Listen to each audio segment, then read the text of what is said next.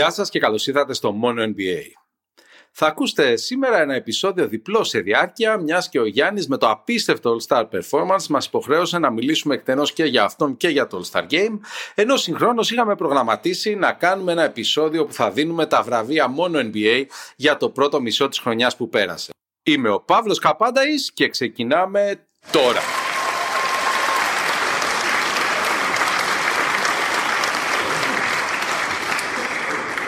Μάνο, καλώς ήρθες. Ήταν να μιλήσουμε για το All-Star Game. Τελικά θα μιλήσουμε κυρίως για το Γιάννη και το μεγαλείο του. Για τον All-Star Γιάννη. Ναι, εντάξει, κοίταξε. Τα All-Star Game κλασικά είναι έτσι, πώς θα το πω, κάτι σαν να λέμε «Α, φτάσαμε στο μέσο της σεζόν, να χαλαρώσουμε, να γελάσουμε, να, έτσι, να, να δούμε κανένα κάρφωμα». Φέτος δεν είδαμε κανένα κάρφωμα δεν πειράζει. ε, αλλά η αλήθεια είναι ότι ίσως φέτος να έχουμε ένα λόγο παραπάνω, ρε παιδί μου. Εντάξει, αυτό που έγινε με τον Γιάννη ήταν ιδιαίτερο ε, και ίσως αξίζει έτσι λίγο να ασχοληθούμε. Παρόλο που εντάξει, το All Star Game τώρα, OK, okay, τι να πούμε, εντάξει, είναι αυτό που είναι έτσι. Ε, αλλά... Να συμφωνήσω ναι. ότι γενικά δεν είμαι φαν του, του All-Star Game. Δηλαδή είναι να βλέπεις τα highlights. Ε, δεν παίζουν, δηλαδή δεν παίζουν άμυνα τόσο πολύ που είναι κωμικό ας πούμε. Δηλαδή φτάνει σε ναι. άλλα επίπεδα χαλαρού μπάσκετ. Και, και η αλήθεια είναι ότι ε, αυτό που αρχίζει να κάνει η Λίγκα με τα All-Star Game να προσπαθεί να δώσει ενδιαφέρον αρχικά που θέτει τους αρχηγούς, έχει σταματήσει το West East κτλ. Ε, είναι ενδεικτικό. Είναι σαν να σου λένε ότι κοίταξε να δεις αυτό το πράγμα δεν περπατούσε τα τελευταία χρόνια. Ας προσπαθήσουμε τέλος πάντων με κάποιο τρόπο να το αλλάξουμε λίγο. Ε, εντάξει, ίσως λίγο πιο ενδιαφέρον έτσι. Ε, εντάξει, ε, ε, κοίταξε, κακά τα ψέματα. Αν δεν υπάρχει ισχυρός ανταγωνισμός μέσα από κάποιο τρόπο. Δηλαδή, ίσως κάποτε στο West East να υπήρχε έτσι, ένας ιδιαίτερος, ας πούμε, μια έχθρα, να το πούμε έτσι. Και εντάξει, απέναντι με κύστερα να ασχολούνταν. Αλλά ναι, πλέον δεν έχει νόημα. Εντάξει, το κρατάνε, να δούμε πώς θα πάει. Όπως και να δεν έχει σημασία, γιατί αυτό που έγινε με τον Γιάννη ήταν ιδιαίτερα ωραίο. Ε, θες να πεις εσύ τώρα τα στατιστικά; Έτσι, λοιπόν, να... να... δώσω λίγο perspective σε αυτό που έκανε ο Γιάννης. Ο Γιάννης είχε 16 στα 16 field goals με 3 στα 3 τρίποντα, τα δύο με ταμπλό. Ελέγχεται αν το έκανε επίτηδες ή όχι. Τέλος πάντων, ε, το προηγούμενο ρεκόρ του All-Star Game κράταγε από την δεκαετία του 60. Το είχε ο Χολ Γκρίερ, που αμφιβάλλω αν το ξέρει κανείς από τους ακροατές μας κάτι παραπάνω από το όνομά του, αν υποθέσουμε ότι ξέρουν και αυτό, ο οποίος είχε για ρεκόρ τότε 8 στα 8 field goals. Και ήρθε ο Γιάννης 50 συν χρόνια μετά και έκανε 16 στα 16 με 3 στα 3 τρίποντα. Δηλαδή δεν ξέρω τι άλλο να πω. ε, αλλά το ψάξα λίγο παραπάνω για να βρω κάτι άλλο να πω. Ο Τζόρνταν έχει μέσω όρο πόντων στο All Game 20. Ο Λεμπρόν 23. Ο Κόμπι ο αείμνηστος είχε 19. Ο Dr. J έχει 20 και ο Γιάννης έχει 28,8. Δηλαδή δεν ξέρω τι άλλο να πω. All Star Γιάννης. ναι, δηλαδή πραγματικά. Δεν ξέρω αν θα μπει ποτέ, ρε παιδί μου, στη, στη συζήτηση για τον καλύτερο παίκτη όλων των εποχών. Πάντως δεν σίγουρο ο καλύτερος παίκτης όλων των εποχών στο All Star Game. Κοίταξε να σου πω κάτι. Ε, Καλός ή κακός και το MVP του All Star Game είναι ένας τίτλος. Μπορεί να είναι το All Star Game, αλλά ένας τίτλος. Μαζεύει τίτλους ο άνθρωπος, καλά κάνει σε ατομικό επίπεδο. Ε, από ό,τι φαίνεται γουστάρει να παίζει, παιδί μου, το βλέπεις, γελάει, χαίρεται, βάζει τρίποτα με ταμπλό, Προφανώς επίτηδες. Έτσι. μην, είμαστε, μην είμαστε κακοπροαίρετοι. ε, ε, εντάξει, τώρα το 16 16 field goal του κάτσα και τα τρίποντα. Εντάξει, απλά ρε παιδί μου, από ένα σημείο και ύστερα να αρχίζεις να βλέπεις το All Star Game. Δηλαδή είναι, είναι λίγο βαρεμάρα, ρε παιδί μου. Δηλαδή προσπαθούν εκεί να καρφώσουν, κάνουν. Ε, δηλαδή η, η ανυπαρξία της άμυνας είναι σε άλλο level πλέον, έτσι. Ε, αλλά δεν έχει σημασία, 16 στα 16. Με 3 στα 3 τρίποτα. Δηλαδή, ε, επιμένω, δηλαδή, ρίσκαρε μέχρι το τέλος να χάσει το τέλειο ρεκόρ. Οι εκφωνητές ουρλιάζανε να σταματήσει ναι, να αυτό, σουτάρει. Αυτό είχε πολύ πλάκα. αυτό είχε πολύ πλάκα. Δηλαδή... Οι εκφωνητές σε φάση, ναι, μη σουτάρεις, άστο κράτα το. Λοιπόν, Μάνο, τι άλλο μας έμεινε από το All-Star Game, είδαμε και κάποια λοιπόν, πράγματα all, τουλάχιστον εντυπωσιακά. Λοιπόν, All Star, παιδιά, εγώ φέτος το, το χάρηκα ιδιαίτερα όσον αφορά το 3-point contest. Ε, καταρχήν να πούμε για όσους δεν είδαν ή δεν ξέρουν ότι ο Κάρι κέρδισε εναντίον του Mike Conley τον διαγωνισμό τριπόντων στο τελευταίο σουτ. Στην μπάλα δηλαδή που δίνει δύο πόντους, ήταν έναν πίσω και κέρδισε. Ε, το οποίο ήταν πάρα πολύ ωραίο να το βλέπεις. Καταρχήν ήταν πολύ ωραίο να βλέπεις τον τελικό τον Κάρι, ο οποίος ξεκίνησε τον τελικό με 0-4 σουτ. Έτσι έβαλε την πολύχρωμη. Και γενικά, οκ, είναι ωραίο επιτέλους να βλέπεις έναν διαγωνισμό ο οποίος συνήθως επισκιαζόταν από τον διαγωνισμό καρφωμάτων να τελειώνει όπως τελειώνει. Σε συνδυασμό με το ότι φέτος ο διαγωνισμός καρφωμάτων ήταν το απόλυτο τίποτα. Δηλαδή, ειλικρινά, δεν ξέρω, θυμάσαι κανένα χειρότερο στο πρόσφατο έτσι, παρελθόν; Εγώ Νομίζω θα πω απλά ότι όταν έμπαινες στη σελίδα του NBA ε, σαν συνδρομητής, έτσι, δηλαδή στο watch.nba.com ε, δεν είχες στην πρώτη σελίδα να πατήσεις να δεις φάσεις από το διαγωνισμό καρφωμάτων. Ναι. Νομίζω αυτό τα λέει όλα. Ξέρεις, ξέρεις, πιστεύω ότι κάποια στιγμή θα, θα μιλάνε στο μέλλον ότι θα είναι έγινε τότε διαγωνισμός καρφωμάτων. Θα το έχουν εξαφανίσει. Θα έχουν κατέβει τα βίντεο YouTube, ξέρεις. Θα έχεις φροντίσει η Λίγκα να το εξαφανίσει. Θα πουλούνται στη μαύρη αγορά. Έχω ένα βιντεάκι με το διαγωνισμό, ξέρεις. Κοίτα, θα είναι ε, έτσι. Δηλαδή υπήρχαν παίκτε που δεν Δηλαδή, δηλαδή ήταν απλά κάποιοι άγνωστοι τύποι και κάποιοι που παίζουν εντάξει βασικοί σε ομάδες. Δηλαδή ήταν τραγικό το σκηνικό. Δηλαδή σε λίγο θα τους παίρνουν κατευθείαν από το development league για το διαγωνισμό καρφωμάτων. Δηλαδή κάτι πρέπει να γίνει. Κατά τα άλλα, ε, αυτό που στο All Star εκτός από τον διαγωνισμό στον ίδιο τον αγώνα είχε έτσι ένα ενδιαφέρον ήταν, εντάξει, ε, πώς θα το πούμε, στα όρια της ε, τι να πω, της διαστροφής, να πω, δεν ξέρω πώς αλλιώς θα το πω, ε, ο άτυπος διαγωνισμός Λίλαρντ και Κάρι, οι οποίοι ήταν στην ίδια ομάδα, για το ποιος θα βάλει από το κέντρο τρίποντο. Ε, ειδικά, αν θυμάμαι καλά, είναι στο τέλος της δεύτερης περίοδου, όπου κατεβαίνει ο Λίλαρντ, απομένουν γύρω στα 25 δευτερόλεπτα, σταματάει από το κέντρο και το ρίχνει και απλά το βάζει. Κάνει επίθεση μετά η Team Durant και στην επόμενη επίθεση πάλι της Team LeBron, παίρνει ο Κάρι αυτή τη φορά την μπάλα και το κοπανάει από το κέντρο έτσι για χαλαρά. Και να πούμε ότι κάπως έτσι τέλειωσε και ο αγώνας, δηλαδή έφτασε στους 170 πόντους η Team LeBron με το Lillard απλά να κατεβαίνει, να σταματάει από το κέντρο και απλά να σηκώνεται και να σουτάρει στο χαλαρό και να κάνει και το Dame time κλασικά, το σινιάλο στον κόσμο. Να, να πω ότι ο τρόπος που έληξε το ματς είναι ακριβώς όπως είχε λήξει και η, Οκλα... Ε, η σεζόν της Οκλαχόμα City Thunder πρόπερση. Ναι. και δεν ήταν αγώνας επίδειξης τότε. Με, αυτό, με μια διαφορά ότι τότε ο άλλος θεωρούσε ότι αποκλείεται να σηκώθει να το ρίξει από εδώ. Εδώ τώρα απλά δεν έπαιξε άμυνα, δεν θα παίζανε ούτως ή άλλως άμυνα, Και κάπου εδώ ξεκινάμε την ε, διαδικασία για την οποία πιστεύω κάναμε το podcast ε, εξ αρχής, δηλαδή να έχουμε τη χαρά και εμείς δύο φορές ε, τη χρονιά ή μάλλον και τρεις συμπεριλαμβανομένων των play-off να δίνουμε βραβεία σε παίκτες και ομάδες του NBA. Ξεκινάμε με τις καλύτερες ομάδες Ανατολής και Δύσης για το πρώτο μισό της σεζόν.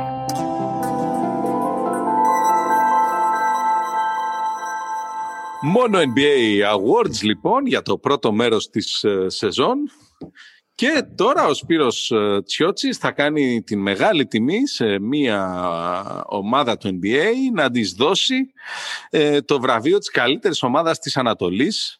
Σωστά τα λέω, θα δώσει το βραβείο για Ανατολή; Πάρα πολύ καλά τα λες και θα πάρω την μπάσα που μου δίνεις και θα πω, θα δίνω το βραβείο στους Brooklyn Nets, την ομάδα τη Νέα Υόρκη που επιτέλους θα πάρει το δάσμα. Η οποία παρά τις ε, κάποιες έτσι αμφιβολίες για τον θα χωρέσουν και οι τρεις ε, superstar α, μέσα στην ε, ομάδα και τι άμυνα θα παίζουν, με, με πόσες μπάλες θα, θα σουτάρουν και όλα αυτά τα κάποια τρεχή σχόλια που έχουν γίνει στα μέσα κοινωνικής δικτύωσης. Αυτή τη στιγμή ε, είναι top of the East, ας πούμε, έτσι να το πούμε. Top of the list, top of the East. Brooklyn ε, Nets, λοιπόν, ε, Σπύρο, ε, για εξήγησέ μας την επιλογή σου λίγο. Ο Durant φώναξε το Harden, έτσι, ουσιαστικά. Ναι, ναι. Ο Χάρντεν αποδέχτηκε την πρόσκληση και πήγε στους Nets. Αυτοί οι δύο λογικά μεταξύ τους με αυτή την κατάσταση δεν έχουν κάποιο θέμα. Έτσι. Αυτός που θα είχε θέμα με την πρόσκληση και την έλευση του Χάρντεν θα ήταν ο κύριος Σίρβινγκ λοιπόν θα μπορούσε να πλακωθεί με τον Χάρντεν και να γίνουν εμπίλες. Παρ' όλα αυτά, ο κύριος Σίρβινγκ, το ξέρουμε, ξέρουμε το περιστατικό, θα ήθελα να είμαι μπροστά στα αποδητήρια εκείνη τη στιγμή που έγινε, πήγε και ανακοίνωσε στα αποδητήρια ότι αποφασίσανε, δεν ξέρουμε ποιοι αποφασίσανε, να παίζει ο Χάρντεν στο ένα. Έτσι. Ο Χάρντεν επ' αυτού δεν είπε τίποτα και από, από τότε βλέπουμε ότι υπάρχει στα αποτελέσματα μια εκπληκτική χημεία και πολύ καλά αποτελέσματα. Το θέμα μου είναι ότι ακόμα και η Miami Heat όταν πήγε ο Λεμπρόν και πήγε και ο Μπός δυσκολευτήκανε να, να, να βρούνε χημεία και να βρούνε ρυθμό και οι τρεις μαζί. Αυτή τη στιγμή το Brooklyn έχει περάσει μισή σεζόν και έχουν παίξει όλοι μαζί δύο ή τρία παιχνίδια. Δεν θυμάμαι ακριβώς. Νομίζω δύο. Okay. Ναι, και λοιπόν, τον Griffin. Κάποια στιγμή θα γυρίσει και ο Durant, όχι άμεσα, πάλι το καθυστερούν, ε, να πω. Λοιπόν, αλλά ναι. όταν θα γυρίσει ο Durant, πρέπει αυτοί οι παίκτες να βρουν και χημεία οι τρεις μαζί. Ε, δηλαδή το ερωτηματικό παραμένει ίδιο. Αυτή, την απάντηση που έχουμε πάρει αυτή τη στιγμή κατά τη γνώμη μου είναι ότι ο Χάρντεν μαζί με τον Καϊρή είναι ένα καταπληκτικό ντουέτο που θα μπορούσε και από μόνος του να είναι contender ε, για το πρωτάθλημα. Δηλαδή χωρίς να υπήρχε καν ο Ντουράντ.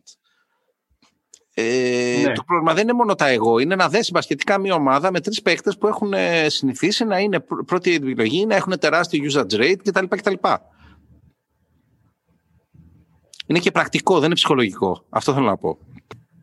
Εσύ λες ότι είναι πιο πολύ πρακτικό. Το ζήτημα όμως για εμένα, έτσι, αυτή τη στιγμή είναι ότι όλα αυτά τα οποία λέγονται απ' έξω σε θεωρητικό επίπεδο για το πόσο θέλει ο ένας την μπάλα, πόσο θέλει ο άλλος να σουτάρει κτλ. Λεγόντουσαν και για την ε, σχέση ε, Καϊρή Χάρντεν ή την αντίδραση Καϊρή με την έλευση Χάρντεν και γενικά την ε, ε, συμπεριφορά του μέσα, μέσα και εκτός. Ε, εγώ πραγματικά διαφωνώ με αυτή τη, τη, θέση. Δηλαδή αυτό εμπεριέχει την ιδέα ότι ο Ντουράντ δεν, δεν μίλησε με τον Καϊρή πριν ζητήσουν μεταγραφή για να έρθει ο Χάρντεν. Εγώ δεν το πιστεύω καθόλου. Δηλαδή πιστεύω ότι εξ αρχής μιλήσαν ο Ντουράντ με τον Καϊρή και είπε να έρθει και ο Χάρντεν έτσι θα κερδίσουμε τον Λεμπρόν. Δηλαδή αυτή ήταν η συζήτηση. Και μην ξεχνάμε ότι και οι δυο τους αυτοί έχουν Εντάξει, εμμονή πολύ μεγάλη έκφραση, αλλά έχουν ένα θεματάκι με τον Λεμπρόν. Ο Ντουράντ, γιατί είναι αιώνια το νούμερο 2 και παρόλο που πήρε δύο finals MVP απέναντι στο Λεμπρόν, κανείς δεν ουσιαστικά δεν τον θεώρησε καλύτερο παίκτη από τον Λεμπρόν. Και εκεί πέρα πάνω τραυματίστηκε κιόλας, δηλαδή του ήρθε και η ατυχία τέλος πάντων. Και ο Καϊρή έφυγε από τον Λεμπρόν και θέλει να κερδίσει ένα τίτλο χωρίς τον Λεμπρόν. Δηλαδή, ε, γιατί να μην θέλουν το Χάρντεν; Εγώ θεωρώ ότι όταν γυρίσει ο Ντουράντ θα χρειαστεί περίοδο προσαρμογής η ομάδα. Όσο περνάει η φάση που θα γυρίσει ο Ντουράντ και πλησιάζουν τα playoff, δεν είναι, καλή, δεν, δεν είναι καθόλου καλό αυτό για τους Nets. Πραγματικά καθόλου καλό. Πάντοτε θα βρει μια δικαιολογία για να πεις ότι οι Nets δεν είναι και τόσο καλοί και πάντοτε οι εξελίξεις και τα γεγονότα θα σε διαψεύδουν η μπάλα, μπαίνει, η, μπάλα μπαίνει στο καλάθι, είναι πορτοκαλί και όποιος βάζει τα περισσότερα κερδίζει. Συγγνώμη, έτσι είναι.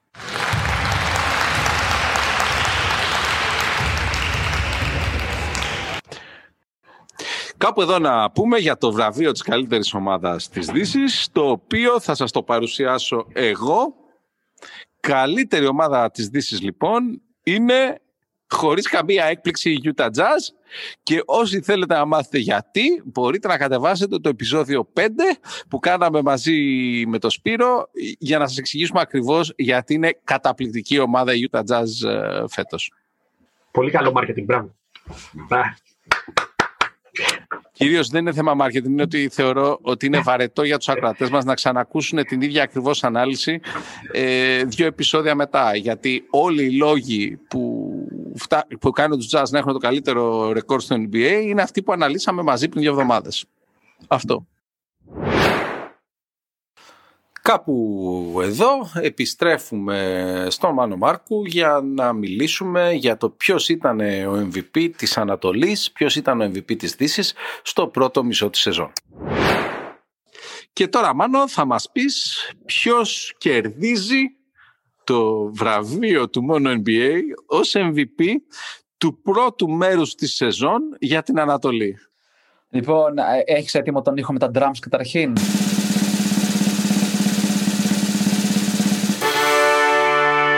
Θα πάω με τον Τζόλ Embiid. Ε, καταρχήν, ε, αν και ίσως δεν πρέπει να παίζει τόσο πολύ σημασία αυτό, ε, υπάρχει μια τεράστια βελτίωση από πέρυσι, η οποία ε, νομίζω πρέπει να είναι κυρίως ας πούμε ψυχολογική ή όχι απλά ψυχολογική, είναι αυτό που λέμε παίζει πιο σοβαρά. Ε, έχει 30 πόντους μεσόρο, κάτι παραπάνω, έχει ε, τρίποντα ποσοστό πάνω από 40%, έχει πάνω από 50% στα δίποντα, έχει πολλά attempts, έχει γύρω στα 18 attempts στα field goals. Ε, παίζει πάρα πολύ καλά, η ομάδα κερδίζει, αν δεν κάνω λάθος είναι πρώτη με, με απόσταση πολύ μικρή από τον Brooklyn από πίσω. Βγάζει πιο πολύ χρόνο φέτος και βγάζει πιο πολύ ποιοτικό χρόνο, δηλαδή δεν κάνει το απόλυτο collapse που έκανε τα προηγούμενα χρόνια στο τέταρτο δεκάλεπτο. Και όταν είναι αυτός καλά, η ομάδα απλά κερδίζει. Ε, βάζει πιο πολύ το σώμα του, πάει πιο πολύ μες στη ρακέτα, παίζει πιο έξυπνα, διαβάζει τα μισμάτια. Γενικά, κατά τη γνώμη μου, είναι, είναι όχι ένα-δύο σκαλοπάθια καλύτερος από πέρυσι και σου δίνει την αίσθηση ενός πολύ πιο ολοκληρωμένου παίχτη. Θεωρώ ότι αν καταφέρει να συνεχίσει με αντίστοιχους ρυθμούς, ε, η Φιλαδέλφια δεν θα έχει να φοβηθεί τίποτα. Ας τολμήσω να πω, ακόμα και στα play-off, ο μεγαλύτερος φόβος της ήταν ο Doc Rivers. λοιπόν, ε, οπότε ναι, πάω με τον Embiid για αυτούς τους λόγους. Και για να είμαι ειλικρινής, θα ήθελα πάρα πολύ να μην μείνει αυτό το βραβείο μόνο στα Mid-Season Awards, να είναι και ε, για όλη τη σεζόν MVP, γιατί εντάξει, νομίζω ένας παίκτης ο οποίος είναι κάτι το ιδιαίτερο για το NBA. Ναι, πραγματικά κάνει μια σεζόν που θυμίζει λίγο vintage Σακίλ Νίλ ε, με το είναι έξτρα ικανότητα να βαράει και τρίποντα. Ναι. Είναι αρκετά εντυπωσιακό. Η, τα δύο ερωτήματα για μένα overall είναι αυτό. Αν θα καταφέρει να συνεχίσει και στα play-off αυτό το πράγμα, γιατί άλλο είναι το physicality του regular season που καταφέρει να παίξει το τέταρτο quarter και άλλο είναι το physicality ε, δεύτερου και τρίτου γύρου στα play-off στο τέταρτο quarter, οπότε για μένα παραμένει ένα μικρό ερωτηματικό. Ε, και φυσικά ο ένας και μοναδικός, Doc Rivers και 3-1 να είναι μπροστά με τον Brooklyn. Εγώ πάλι Brooklyn θα ποντάρω. Αυτό που επίσης έτσι είναι, είναι ενδιαφέρον είναι ότι σε σχέση με πέρυσι ο Embiid ρίχνει ελαφρώς λιγότερα τρίποντα, έτσι, ρίχνει περισσότερα δίποντα και συνολικά αυτό τον κάνει να είναι και πιο εύστοχος στα συνολικά του field goals. Δηλαδή έχει, έχει, φαίνεται και από αυτό ότι έχει σοβαρέψει ελαφρώς το παιχνίδι του. Έτσι. Και προφανώς από ένα ψηλό περιμένεις να έχει, να έχει ψηλά field goal, να μπαίνει κοντά ή να είναι απειλή από οπουδήποτε αν αποφασίσει ότι σουτάρει. Κάτι για αυτή τη στιγμή ισχύει και με τον, και με τον Embiid. Ε, Αυτό χρεώνεται σαν επιτυχία του Doc Rivers για μένα. Δηλαδή, σαφώ.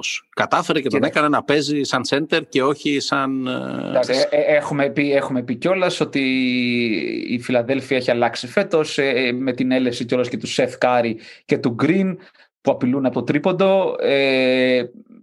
είναι ίσως λίγο πιο ανοιχτός ο χώρος απ' έξω για τον Embiid και είναι και πιο ανοιχτός ο χώρος για τον, για τον Simmons να κάνει παιχνίδι με τον Embiid που θέλει, να μπορεί να διεισδύσει προς τα μέσα, γιατί να κάνει κάποιο πιο κοντινό, ίσως να προσπαθεί πιο κοντά στο καλάθι, ώστε να διεκδικηθεί η μπάλα ε, πιο εύκολα και από τον Embiid. Δηλαδή, λειτουργεί καλύτερα συνολικά η ομάδα εκτός των άλλων. Αλλά ναι, ο Doc Rivers ω ένα σημείο σίγουρα το, την αλλαγή στο mentality του Embiid μπορούμε να τα χρεώσουμε στον Doc Rivers σε ένα πολύ σημαντικό βαθμό. Είμαστε σύμφωνοι με αυτό. Έχει κάνει σίγουρα καλή δουλειά. Σε αυτό τουλάχιστον. Ναι, μην αμφιβάλλετε ότι θα συνεχίσω τα αιμονικά ανέκδοτα στον Doc Rivers. Δεν του έχω ακόμα συγχωρήσει πως από 3-2 μπροστά κατάφερε να χάσει το έκτο και το έβδομο μάτς με τους Lakers το 2011 και ακόμα κλαίω. Αυτά για τα ψυχολογικά μου. Αυτά.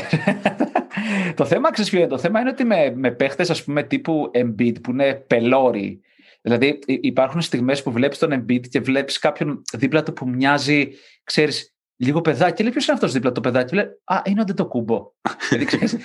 υπάρχουν, υπάρχουν κάτι τέτοια. Είναι, είναι πελώριος ρε παιδί μου έτσι. Και λες, γιατί όχι από μέσα, ρε παιδί μου, γιατί, ε, γιατί τόσος, γιατί πρέπει να, πούμε, να, να κάνεις από τα 6 μέτρα fade away shoot όταν ας πούμε εκείνη τη στιγμή μαρκάρεις από κάποιον που είναι 20 πόντους ο κοντός από σένα; Είναι, είναι, είναι, εντάξει, είναι η ψηλή του, η ψηλή του σήμερα, τι να κάνουμε; Αλλά έχω έχω και μια alternative theory γι' αυτό. Προσπαθούσε τόσα χρόνια να τρολάρει τον Ben Simmons. Όσον αφορά το κομμάτι του του MVP προς το παρόν τέλος πάντων της δύσης. Ε, θα πάω I'll go with the flow με τον Νίκολα Γιώργιτς και ο λόγος είναι ένας και πολύ απλός γιατί ο άνθρωπος είναι παιχταράς. λοιπόν, τι άλλο να πούμε παιδιά. Πέρα από την πλάκα λοιπόν, ε, ο Γιώργιτς στη Δύση αυτά που κάνει είναι εκπληκτικά. Νομίζω το βραβείο του, του mid-season για τη Δύση πάει εύκολα σε αυτόν. Ε, τα, οι αριθμοί που γράφει είναι εκπληκτικοί και όχι μόνο αυτό, ε, δείχνει ότι έχει θέση, έχει βάλει την ομάδα σε μια καλή τροχιά.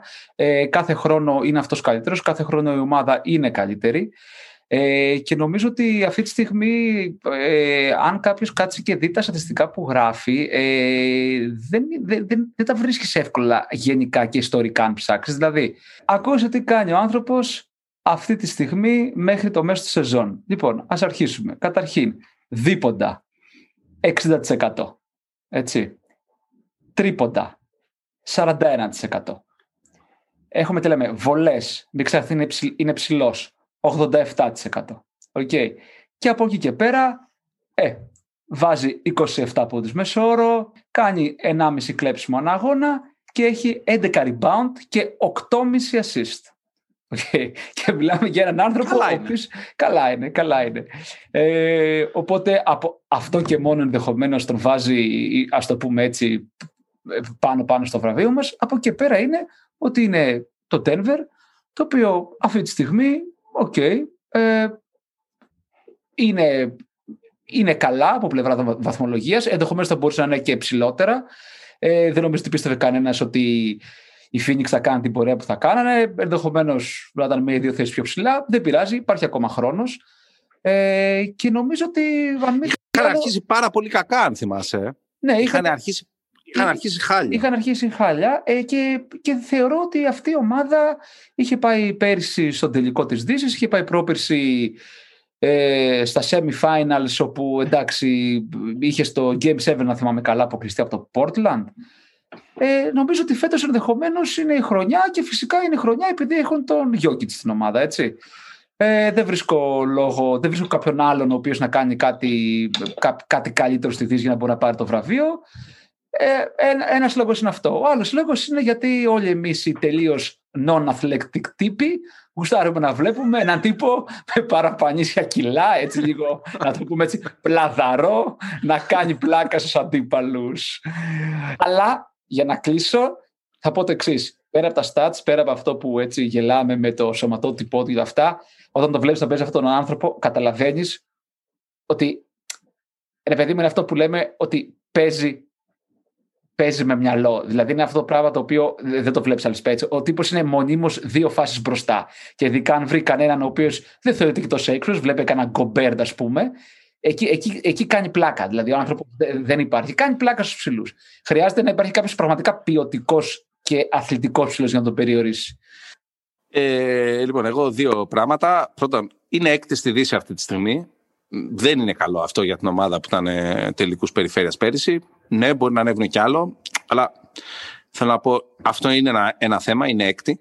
Ε, είναι πιο κοντά στην, στο να είναι εκτός playoff από ότι να είναι στην κορυφή της Δύσης. Ε, και δεύτερον, καταπληκτικός επιθετικός, απλά είναι το μηδέν στην άμυνα, έτσι. Δηλαδή, μαζί με τον Καντέρ κάνουν διαγωνισμό ποιος είναι ο χειρότερος αμυντικός σέντερ, πιστεύω. ναι, εντάξει, αυτό ισχύει. Θα μπορούσε να είναι καλύτερος. Παρ' όλα αυτά, ε, δεν νομίζω ότι είναι ε, επίπεδου ότι εντάξει, όσα βάζει, όσα προσφέρει μπροστά τα τρώει πίσω, αυτό το κλασικό που λέμε. Νομίζω είναι αρκετά, αρκετά διαφορετικό από αυτό. Επίσης, έχει, έχει τη νοημοσύνη να παίξει αμυντικά καλά, ενδεχομένως δεν έχει το σώμα. Παρ' όλα αυτά ε, δεν, δεν μπορεί να θεωρηθεί ως τρύπα για την ομάδα του. Κοίταξε, να σου πω κάτι. Δεν, δεν, είναι, δεν είναι δύσκολο να, να πλασαριστούν ξαφνικά και στην τρίτη θέση οι Denver. Έτσι, δεν, μπορεί και να συμβεί αυτό. Έτσι, δεν, είναι, δεν είναι περίεργο. Ε, θα, θα το δούμε παρόλα αυτά. Ε, ε, το άλλο ρε παιδί μου που εντάξει εμένα μου αρέσει στον, ε, στον Jokic είναι ότι είναι ένας, ε, ένας ορισμός του all around. Δηλαδή μπορεί να χτυπήσει την αντίπαλιά με τον αντίπαλο παίχτη του με οποιοδήποτε τρόπο. Θα κάνει τρίποντο, θα κάνει shoot, θα σου κάνει μέχρι και μπομπίτες, για να το πούμε έτσι, άλλα να βάρω. Ό,τι θες, θα πάει από μέσα, τον βρει το mismatch, θα διαβάζει την κάθε φάση διαφορετικά. Ας, και φυσικά οι πάσες, έτσι. Που, OK, okay, δηλαδή η χαρά του να τον έχει συμπαίχτη. Δεν, ε, νομίζω, νομίζω ότι δεν μπορεί να επιλεγεί αυτή τη στιγμή κάποιος άλλος από τη Δύση. Μακάρι να μπορούσαμε να επιλέξουμε κάποιον από το Phoenix. Αλλά νομίζω δεν μπορούμε. Και να θυμίσω ότι υπάρχει και ένας τύπος που παίζει στη Δύση εδώ και κάποια χρόνια, λέγεται LeBron James. Είναι στη 18η σεζόν του φέτος και τα πάει καταπληκτικά.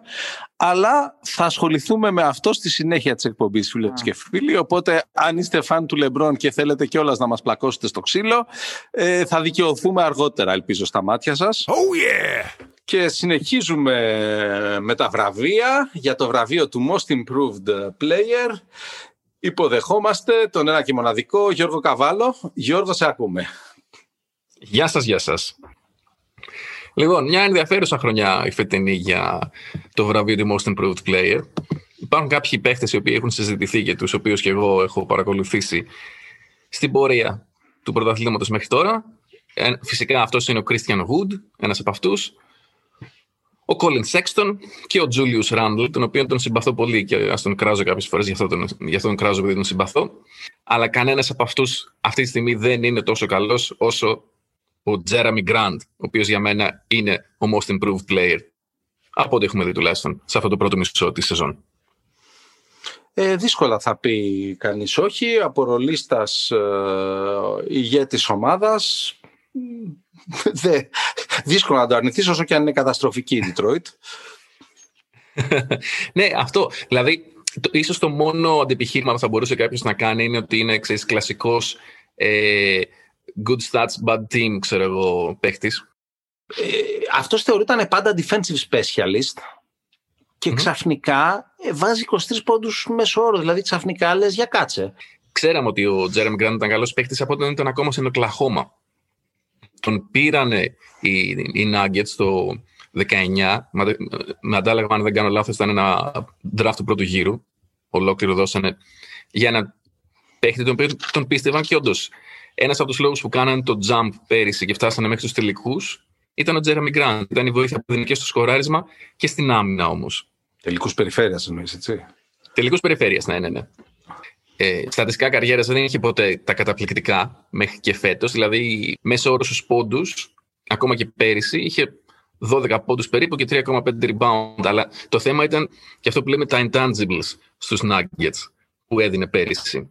Παρ' όλα αυτά, έχοντας πίστη στον εαυτό του, αποφάσισε ότι ενώ θα μπορούσε να μείνει στους Nuggets οι οποίοι κάνουν πρωταθλητισμό, θέλουν να φτάσουν στους τελικούς του NBA, αν όχι και να το πάρουν, και λέει, Όχι, εγώ θα πάω κάπου για να είμαι η πρώτη επιλογή. Και μέχρι τώρα δικαιώνεται, γιατί έχει μέσο όρο 23,7 πόντους και 5,4 rebound ολόκληρα. Συν ότι ένας παίκτης που είχε μέσο όρο μέχρι τώρα 10 πόντους στην καριέρα του, φέτος έβαλε 43 σε ένα μάτσο. Ε, Πάντως κάτι έτσι για να το, να το θέσουμε και σε μια βάση συγκεκριμένη. Ε, λογικό είναι να φύγει από τους Nuggets ο Grant δεδομένου του προσφέρανε τρία χρόνια 60 εκατομμύρια συμβόλαιο οι Pistons. Ναι, ναι, όντως. Δηλαδή θες να βγάζεις τα τριπλάσια, ε, τι να πει το παιδί, όχι. Δηλαδή, και μπορεί και να μην ήξερε ότι έχει πεθάνει ο Blake Griffin. Μπορεί να νόμιζε ότι ζει ο Blake Griffin. Οπότε... ο, Black, ο, Black Griffin είναι zombie, εντάξει. Δεν θα μιλάς έτσι για τον Black Griffin. Αυτός, άμα μπορεί να βάζει και 23 πόντους μέσω όρο και είναι και φοβερός στην άμυνα, ε, όλα τα contender δεν θα τον θέλανε να παίξει σαν κι αυτόν. Πέραν θα τον θέλει να τον δώσει στον Detroit, πέραν θα θέλει ο ίδιος. Αλλά μου φαίνεται εξαιρετική περίπτωση λίγες μέρες πριν το trade deadline. Πραγματικά, ναι, και φαίνεται να δικαιώνεται για την απόφασή του να φύγει από το, από το Denver. Ναι. Δεν ξέρω αν το έχεις ακούσει. Ε, λογικά πρέπει να το έχεις ακούσει. Η, η, η, μεγάλη φήμη αυτές τις μέρες είναι ότι τον θέλουν ε, ε, οι Celtics και οι Grizzlies. Ναι, αυτό ακούγεται πολύ. Τώρα για τους Grizzlies, εφόσον έχουν και τον JJJ, ε, που ο οποίος είναι βέβαια και συχνά τραυματίας. Δεν ξέρω τώρα. Γενικά πάρα πολλές ομάδες τον θέλουν. Για τους Celtics το ακούω εδώ και 10 μέρες περίπου. Και ποιος είναι ο φόβος μου, επειδή το έχω πει, είμαι Celtics, δεν το κρύβω. Και θα ήθελα, εγώ θέλω έναν παίκτη ακόμα ακριβώς στο στυλ του Jeremy Grant.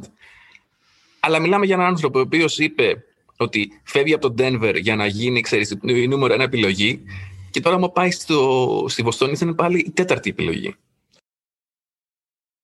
Κοίτα, το καλό σενάριο σε αυτό είναι ότι αυτός πλέον έχει υπογράψει το συμβόλαιο που ήθελε.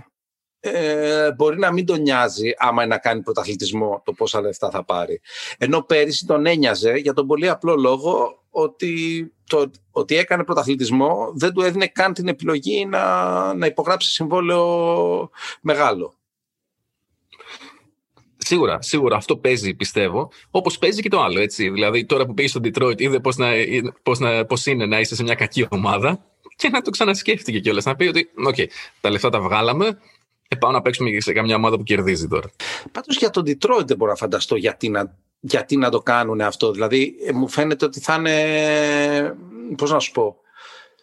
Ε, Πίσω διάλεξε... Πώς να το πω, ναι σε διάλεξε ένας καλός παίκτης, είτε free agent να υπογράψει σε σένα και στον κάνεις trade στο εξάμεινο. Είναι σαν να λες, μην, μην διανοηθείτε και υπογράφετε με εμάς. Το Detroit είναι σε τόσο μπερδεμένη κατάσταση που πραγματικά και εγώ δεν ξέρω τι μπορεί να συμβαίνει εκεί πέρα. Και επέτρεψέ μου να κλείσουμε με ένα μικρό τρίβια. Ο Jeremy Grant έχει ένα πολύ διάσημο θείο. Ο θείος του Jeremy Grant είναι ο Horace Grant, ο οποίος έχει ένα, έχει ένα δίδυμο αδερφό το οποίο είναι από τα πράγματα που μου το λένε, το ξεχνάω, το ξαναθυμάμαι, το ξαναξεχνάω σε μόνιμη βάση. Που ίσως και δεν θυμάμαι τώρα πώς τον λένε τον αδερφό του χώρας. Αλλά έπαιξε. Μπράβο, Harvey Grant έπαιξε 11 ολόκληρα χρόνια στο NBA, έτσι. Και έχει και δύο μεγαλύτερα αδέρφια, ο Τζέρεμι, οι οποίοι και αυτοί παίζανε στο, στο NBA. Μπασκετική οικογένεια γενικά. Γιώργο, ευχαριστώ πολύ. Εγώ ευχαριστώ. Και τώρα στο τελευταίο μέρος του επεισοδίου θα δούμε ποιος παίρνει το βραβείο για ρούκι, ποιος παίρνει το βραβείο για αμυντικός της χρονιάς, αλλά κυρίως θα μιλήσουμε για το μεγάλο παράδοξο που ονομάζεται LeBron James και πόσο ο άνθρωπος που είναι αδιαμφισβήτητα στη συνείδηση όλων εδώ και 10 χρόνια τουλάχιστον καλύτερος παίκτης ε, του NBA για κάποιο λόγο έχει 8 χρόνια να πάρει το βραβείο MVP. Και συνδεόμαστε τώρα με την εξωτική Γερμανία, από όπου ο Μάνος Τενιαδάκης θα έχει τη χαρά να δώσει και αυτός κάποια από τα βραβεία του μόνο NBA για το πρώτο μισό της σεζόν. Μάνο, ξεκινάμε με Rookie of the Year and the floor is yours. Πολύ πολύ καλησπέρα σας. Λοιπόν, θα ξεκινήσω κάπως διαφορετικά σήμερα. Θέλω να ευχαριστήσω πρώτα τους χορηγούς μας, δηλαδή τον εαυτό μου και τον Παύλο, και τους υπόλοιπους που συμμετέχουν στο podcast ε, και στη συνέχεια θα ανακοινώσω ότι νικητής του μόνο NBA Mid-Season Rookie of the Year Award είναι ο Λαμέλο Ball των Charlotte Hornets.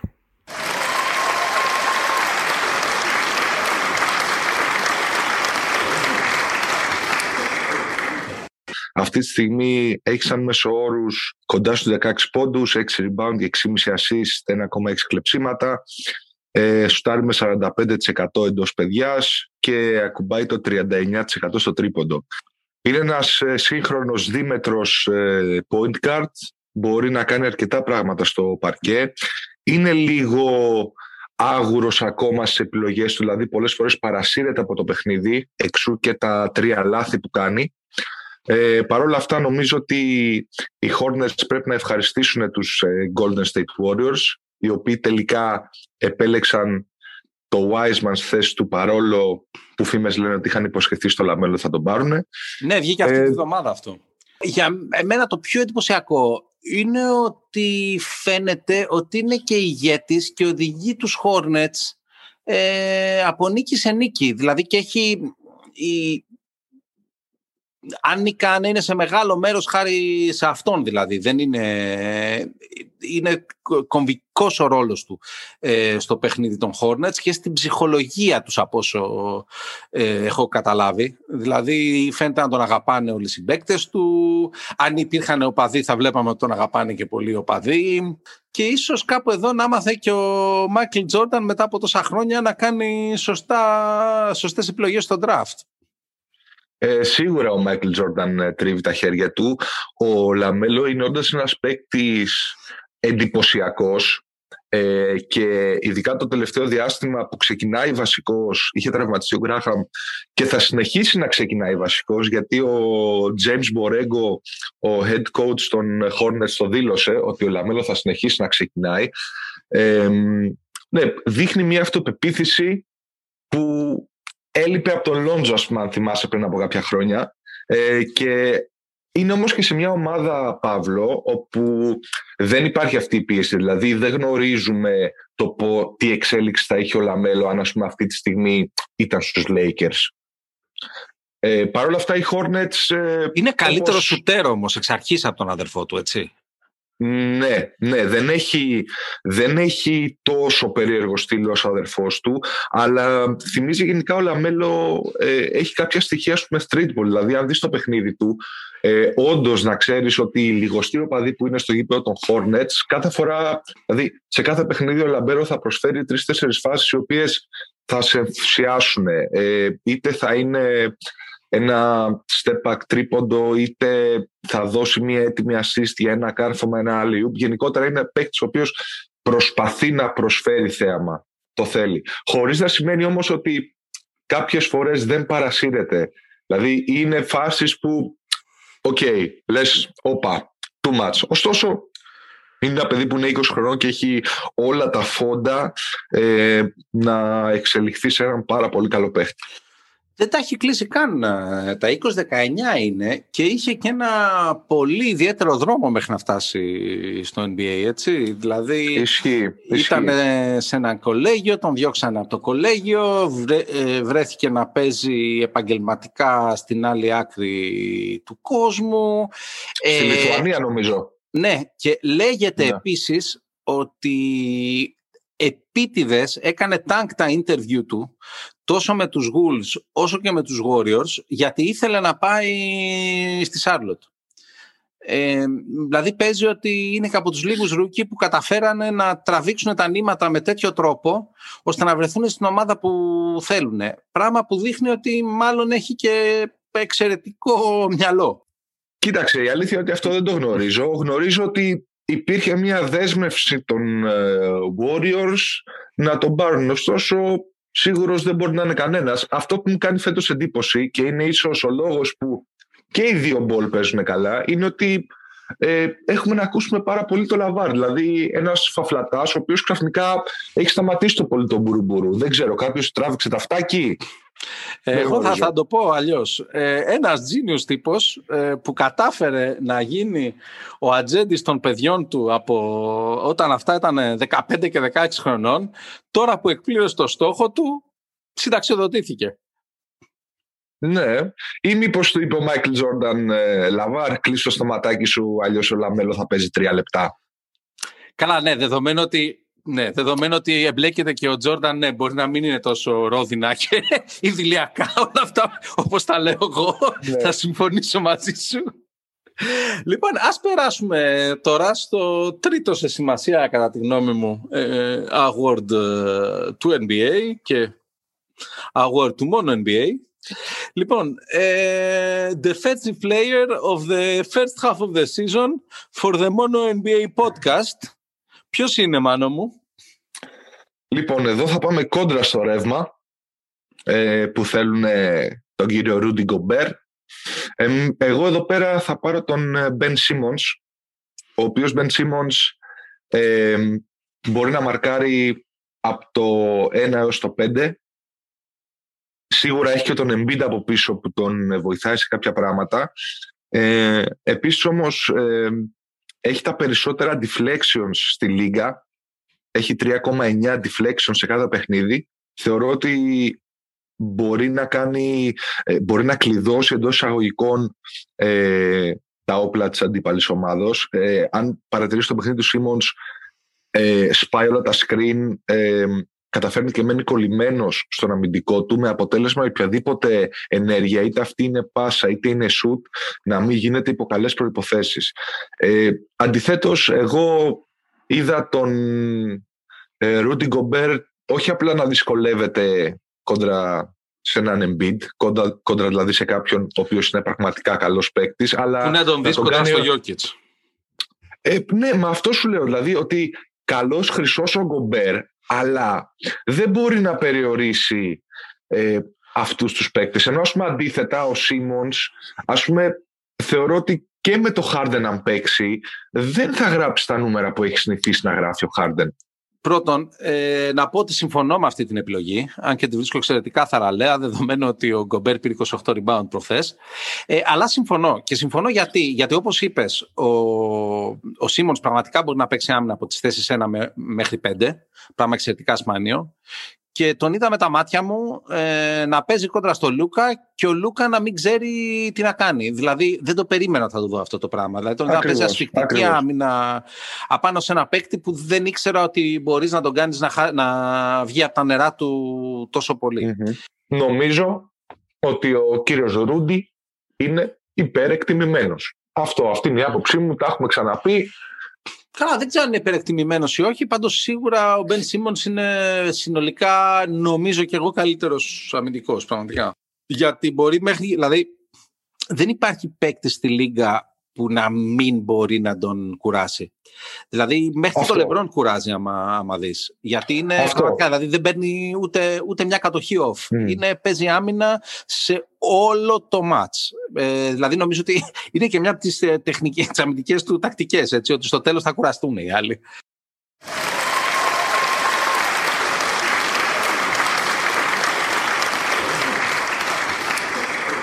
Και τώρα, Μάνο, θέλω να παρουσιάσω ένα award αποκλειστικότητα του μόνο NBA. Το The Great Paradox Award, το οποίο κερδίζει αδιαμφισβήτητα ο LeBron James. Ο LeBron James, ε, λοιπόν, είναι 8 χρόνια που έχει να πάρει το MVP. Πιθανότατα να μην το πάρει ούτε και φέτος. Ρεαλιστικά και εμείς το, το βραβείο για, το, για τον καλύτερο παίκτη της Δύσης στο πρώτο μισό της σεζόν δεν, τον δεν το δώσαμε στο Λεμπρόν γιατί ο Τζόκιτς ήταν σαφώς καλύτερος πολλαπλά. Και η πλάκα είναι ότι ναι, πηγαίνοντας χρόνο-χρόνο μπορείς να δεις ότι ναι, λογικό είναι που δεν το πήρε ο Λεμπρόν το MVP το 19, λογικό είναι που δεν το πήρε το 18, λογικό που δεν το πήρε το 17, αλλά ότι έχει να το πάρει από τότε που παίζω στο Μαϊάμι αυτό κατά βάση δεν είναι πολύ λογικό, γιατί από τότε έχει πάρει άλλα δύο πρωταθλήματα και κάθε φορά που έρχονται τα playoff, ε, 9 στις 10 είναι μακράν ο καλύτερος ε, παίκτης ε, σε αυτά. Και δεν ξέρω τι να πω πραγματικά. Δηλαδή, ναι, καταλαβαίνω γιατί αν είσαι φαν του Λεμπρόν ε, θες να μου τζώσεις ε, καλά. Εμάς είναι τώρα πρόσφατο. Γενικά θες να μου τζώσεις όλο τον κόσμο που δίνει τα βραβεία. Αλλά καταλαβαίνω και την πραγματικότητα ότι ναι ρε παιδιά, αλλά όλοι όσοι ψηφίζουν ε, για το βραβείο του MVP ψηφίζουν με βάση την σεζόν θεωρητικά και όχι την ιστορική καριέρα του παίκτη. Αλλά καταλαβαίνω κυρίως πόσο, πόσο όλα αυτά τα πράγματα πρέπει να τσαντίζουν τον Λεμπρόν. δηλαδή, αν θυμάστε, λοιπόν. όταν πήρε το πρωτάθλημα πέρυσι, είπε I want my damn respect. Και νομίζω ότι σε κάτι τέτοιο αναφερόταν. Λοιπόν, καταρχάς όντως είναι οξύμορο και όντως είναι παράδοξο το ότι ο καλύτερος παίκτης στο NBA τα τελευταία 10 χρόνια δεν έχει πάρει ε, ε, τα τελευταία 8 χρόνια είπες βραβείο MVP. Δεν έχει πάρει MVP και αν δεν πάρει και φέτος 9. Ναι. Ε, κοίταξε, νομίζω ότι αυτός ήταν ο λόγος που φέτος πριν από κάνα μήνα είχαν ανέβει, είχαν, ε, είχε ανέβει η συζήτηση για το να πάρει ο Λεμπρόν το MVP ε, Παρ' όλα αυτά, με την κάμψη που εμφάνισαν λίγο οι Lakers αυτός ο θόρυβος κατακάθισε. Ε, ναι, γιατί Ε, με το που τραυματίστηκε ο Ντέιβις έπεσαν κατακόρυφα και οι Lakers. Δηλαδή, λογικό είναι ότι κατακάθισε ο θόρυβος. Ναι, ναι, κοίταξε, νομίζω όμως ότι φέρει και ο Λεμπρόν μία ευθύνη πάνω σε αυτό γιατί γνωρίζεις πολύ καλά ότι σε πολλές σεζόν ουσιαστικά έκανε μία συντήρηση για να μπορεί να παρουσιάζεται φρέσκο στα play-offs Και Ε, καλά έκανε. Και καλά έκανε. Ε, εντάξει, είναι όντως παράδοξο και οξύμορο αυτό το πράγμα. Ε, ναι, κοίτα, συμφωνώ, παρόλο που δεν είμαι ο, δεν είμαι ο μεγαλύτερος φαν του Λεμπρόν. Ε, του Ναντίον μέχρι το 2012-2013 ε, ήμουνα hater. Παρ' όλα αυτά, εντάξει, με αυτά που έχει κάνει πρέπει να είμαστε αντικειμενικοί. Ε, ναι. Το θέμα είναι ότι έχει μεγαλώσει γενικότερα ο ανταγωνισμός στο NBA. Ε, δηλαδή βλέπουμε πάρα πολύ συχνά πλέον εξωπραγματικά πράγματα, εξωπραγματικές εμφανίσεις, εξωπραγματικά νούμερα. Ε, και είναι κάτι το οποίο δεν συνέβαινε ε, πριν από 10-15 χρόνια. Δηλαδή, Ναι, είναι αυτό που δεις λέγαμε τα και στο περασμένο στατιστικά, επεισόδιο. νομίζω ότι πλέον έχεις, έχεις ένα λιοντάρι όπου λιοντάρι βάλτε LeBron James έτσι, ε, ο οποίος κυριαρχεί στη ζούγκλα του NBA εδώ και πάρα πολλά χρόνια. Απλά υπάρχουν πολλά, πάρα πολλά λιονταράκια τα οποία πλέον είναι έφηβοι και έχουν μεγαλώσει και θέλουν να του πάρουν τη θέση στο θρόνο. Ε, εντάξει. Κάποιοι όπως ο δικός μας ο Γιάννης Αντιτοκούμπο θέλουν ψωμάκι ακόμα. Κάποιοι όμως είναι πιο διψασμένοι. Δεν θέλω πολλά για τον Πάμε. Γιάννη, γιατί έχει κάνει τρι, triple double Συγγνώμη. στα τελευταία τρία μάτς και έχει μέσους όρους 32-12-10. δηλαδή με 56% στα τρίποντα και 95% στις βολές. Λοιπόν, όχι. είναι εντελώς on fire το παλικάρι. 95% Στις βολές, δεν σου μισό κάνω λεπτό, πλάκα. 95% Ενεν- όντως. Έχει 20 στις Οκ, 21. μάλιστα. Στα τρία ματς μετά το All-Star Game έχει 31 ή 32 πόντους, ε, 12 rebound, 10,3 assist με 65% field goals, 57% στα τρίποντα και 95% στις βολές. Και κάπου εκεί δεν ξέρω τι να πω. δηλαδή πραγματικά. Οκ. Ωραία. Άρα λοιπόν εγώ, ε, επειδή ξέρω ότι ο Γιάννης μας ακούει, να του ζητήσω συγγνώμη. Έτσι, τον Έτσι, πιάνουμε. έτσι. Πάρα πολύ ωραία.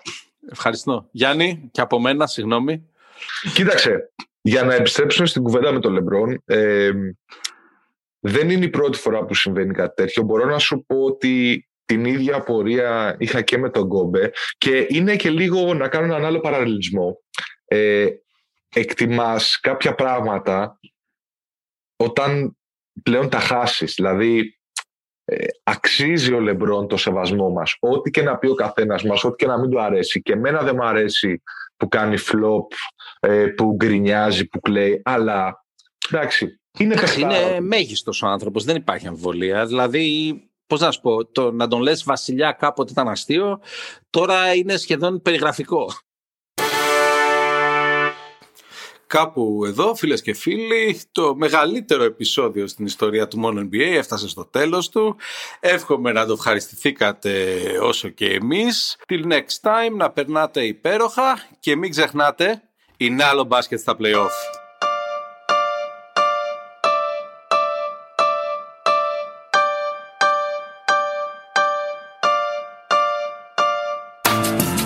Μόνο NBA